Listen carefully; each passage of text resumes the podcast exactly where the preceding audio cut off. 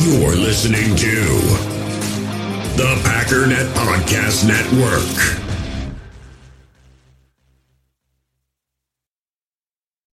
In the hobby, it's not easy being a fan of ripping packs or repacks. We get all hyped up thinking we're going to get some high value Jordan Love card, but with zero transparency on available cards and hit rates, it's all just a shot in the dark. Until now, introducing slab packs from arenaclub.com, the only repack that provides real value, a complete view on all possible cards, and clear hit rates for each one. Now, when I buy slab packs on Arena Club, it finally feels like I know what I'm getting. And honestly, the best thing for me and my son is the fact that we're kind of novices into this. When I walk into a card shop with my son and a card says it costs $40, kind of just taking his word for it that that's a good value. So I appreciate the transparency on grading, as well as just getting excited about seeing what you could potentially get. Right now, you can get 10% off your first purchase by going to arenaclub.com slash packdaddy. Wow, that's crazy offer. 10% off a $400 slab pack. That's 40 bucks right there. Anyways, that's arenaclub.com slash packdaddy for 10% off your first purchase. Passion, drive, and patience. The formula for winning championships is also what keeps your ride or die alive. eBay Motors has everything you need to maintain your vehicle and level it up to peak performance. Superchargers, roof racks, exhaust kits, LED headlights, and more. Whether you're into speed, power, or style, eBay Motors has you covered. With over 122 million parts for your number one ride or die, you'll always find exactly what you're looking for. And with eBay Guaranteed Fit, your part is guaranteed to fit your ride every time or your money back. Because with eBay Motors, you're burning rubber, not cash. With the parts you need at the prices you want, it's easy to make your car the MVP and bring home huge wins. Keep your ride or die alive at ebaymotors.com. Eligible items only, exclusions apply. It's time to talk about the Green Bay Packers.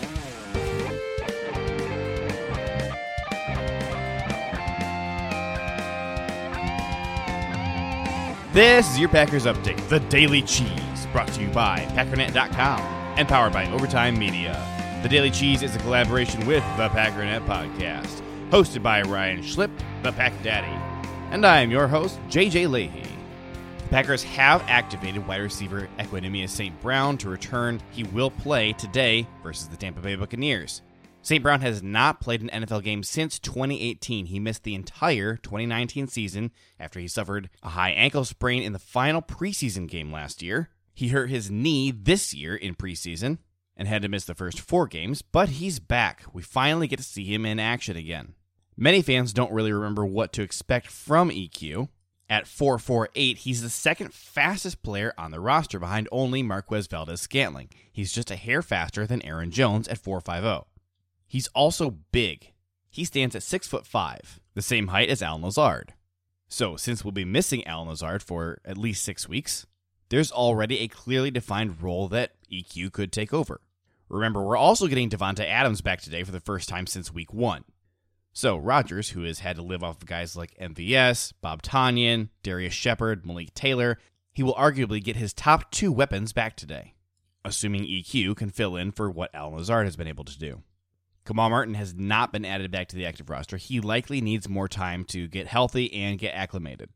The team does have two more weeks to evaluate his status and decide if they're going to reactivate him or put him on season ending IR.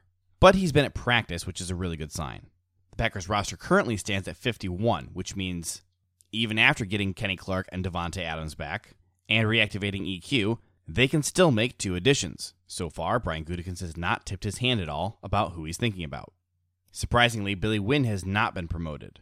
He's used up all of his eligible practice squad elevations, which means the Packers would have to sign him to the active roster if they want him to play again. De'Jon Harris, linebacker, is a guy who could get elevated today, especially given that Kamal Martin is not returning. For the Buccaneers, running back Leonard Fournette, who is listed as questionable, will play, but he's expected to be limited in the game. This is important because the Packers struggle so much to stop the run. However, the Buccaneers do have Shady McCoy and Ronald Jones on the roster as well, both of whom are talented running backs. Speaking of the Packers' run defense, here's Kenny Clark. Just wondering, Bert, just how you feeling? How have you felt in practice this week, and how tough has these last few weeks been not being out there? Uh, I mean, I feel great. Um, it's been been tough uh, not being out there with my teammates, but watch the guys, uh, you know, help coach them up when they're on the field and uh, learn some more stuff. But you know, I've been feeling great this week. How long have you felt like you were ready to play with the groin? Is this going on a, a couple weeks now? That going going back and and is there a um, I guess a relief that, that you're finally back and, and able to play again? Yeah, man. Uh, I thought I was ready to play what uh, the Atlanta game. You know, it wasn't under my control. You know, just happy that uh, I got a chance to practice uh, all week, and yeah, it's a relief that you know I finally get to you know go out and play. The bye week definitely helped my growing out. Uh, you know, just gave it another week to heal. Uh, gave me another week to do some more mobility stuff on on different parts of my body to make things stronger. And then, um, you know, the defense line they've been doing a really good job, especially these last uh, these last couple games. You know, Tyler's been coming on, uh, getting off blocks and, and holding point and doing a good job. And then uh, Keke, uh, he's coming along, you know, in the pass rush and, and he's been getting all blocks. You know, I'm real happy with Mon. Mon has been doing with his opportunities. Uh, he's been holding double teams really well, and uh, Dean's been playing great. just excited about everybody. Uh, you know, a lot of them got got a lot of reps. Keke got a lot of reps and uh, you know, guys are just gonna keep on improving uh, as the season is going on. Getting Kenny back will be huge. He's easily the most important player on the defensive line. You heard him single out Tyler Lancaster, Kingsley Keke, Montravius Adams, and lastly, Dean Lowry, although Montravius and Dean have not really done a ton. Dean, in particular, has been drastically underperforming. But it was interesting to see what Kenny's noticing, particularly. He noted that Montravius has been handling double teams exceptionally well. And of course, Kingsley Keke has stepped up and taken a massive number of snaps in Clark's absence, and done quite admirably. Next up, Mr. Za'Darius Smith. Facing a team, man, who got a uh, legendary quarterback. So to have all our weapons, you know what I'm saying, available is big for us and this team. AZ, obviously, uh, sacks come in bunches, and they came in bunches for you against the mm-hmm. Falcons. Uh, did something click for you that night, or is that just the way the game goes sometimes? Uh, a little bit of both. Coach was trying to put us in situations to uh, try to create a lot of one-on-ones, and uh, basically it happened for us uh, late in the game. And uh, as you can see, the results. How many sacks did we have in all? Like five, six? We had five.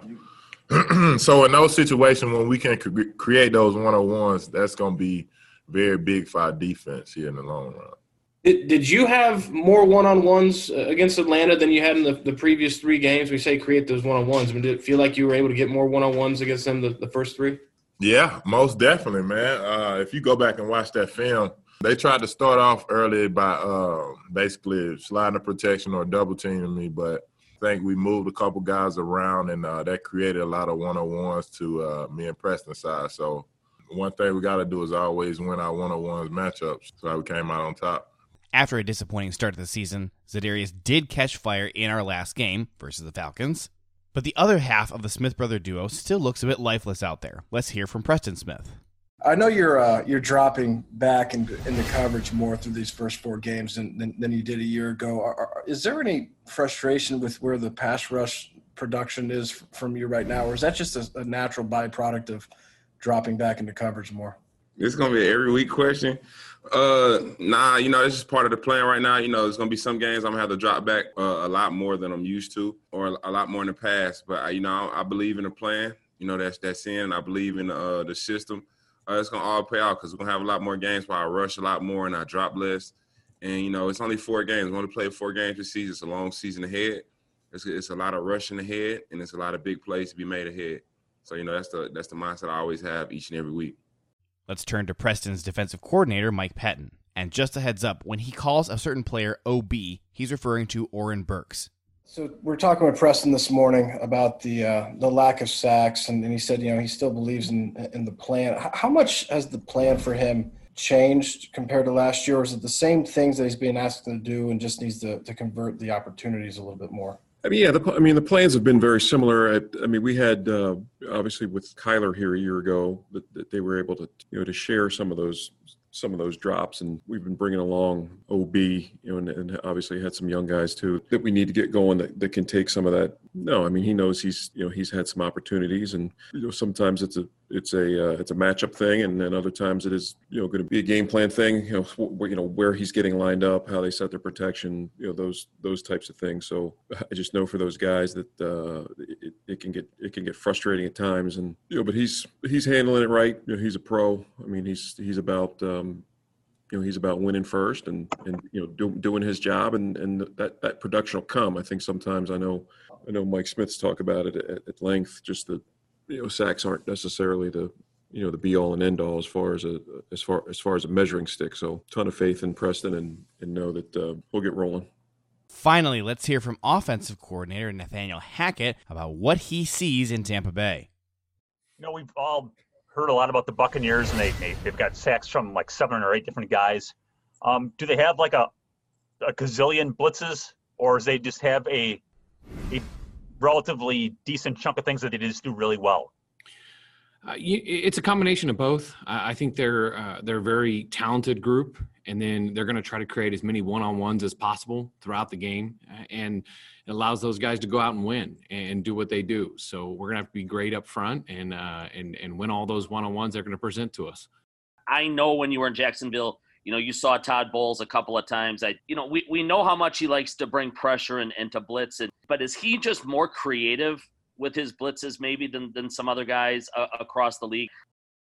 He definitely does some some different things, and he is definitely very aggressive. And I think it's something for whatever reason, or you know, the past couple games we have gotten a lot of pressure, and uh, we've handled it nicely. Um, in the past, you know, that is something that he's always been known for is uh, giving unique looks and, and bringing pressures from all over the place what, what it does is when you're trying to run the ball and you have the pressure, you have guys that are penetrating up the field.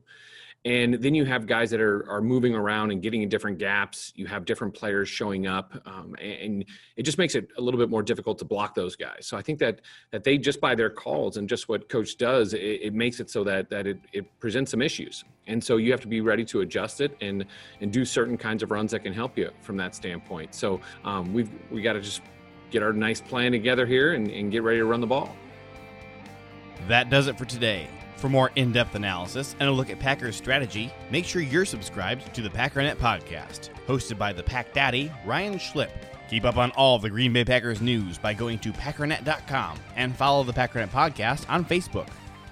My name is JJ Leahy, and this has been the Daily Cheese, your Green Bay Packers news update.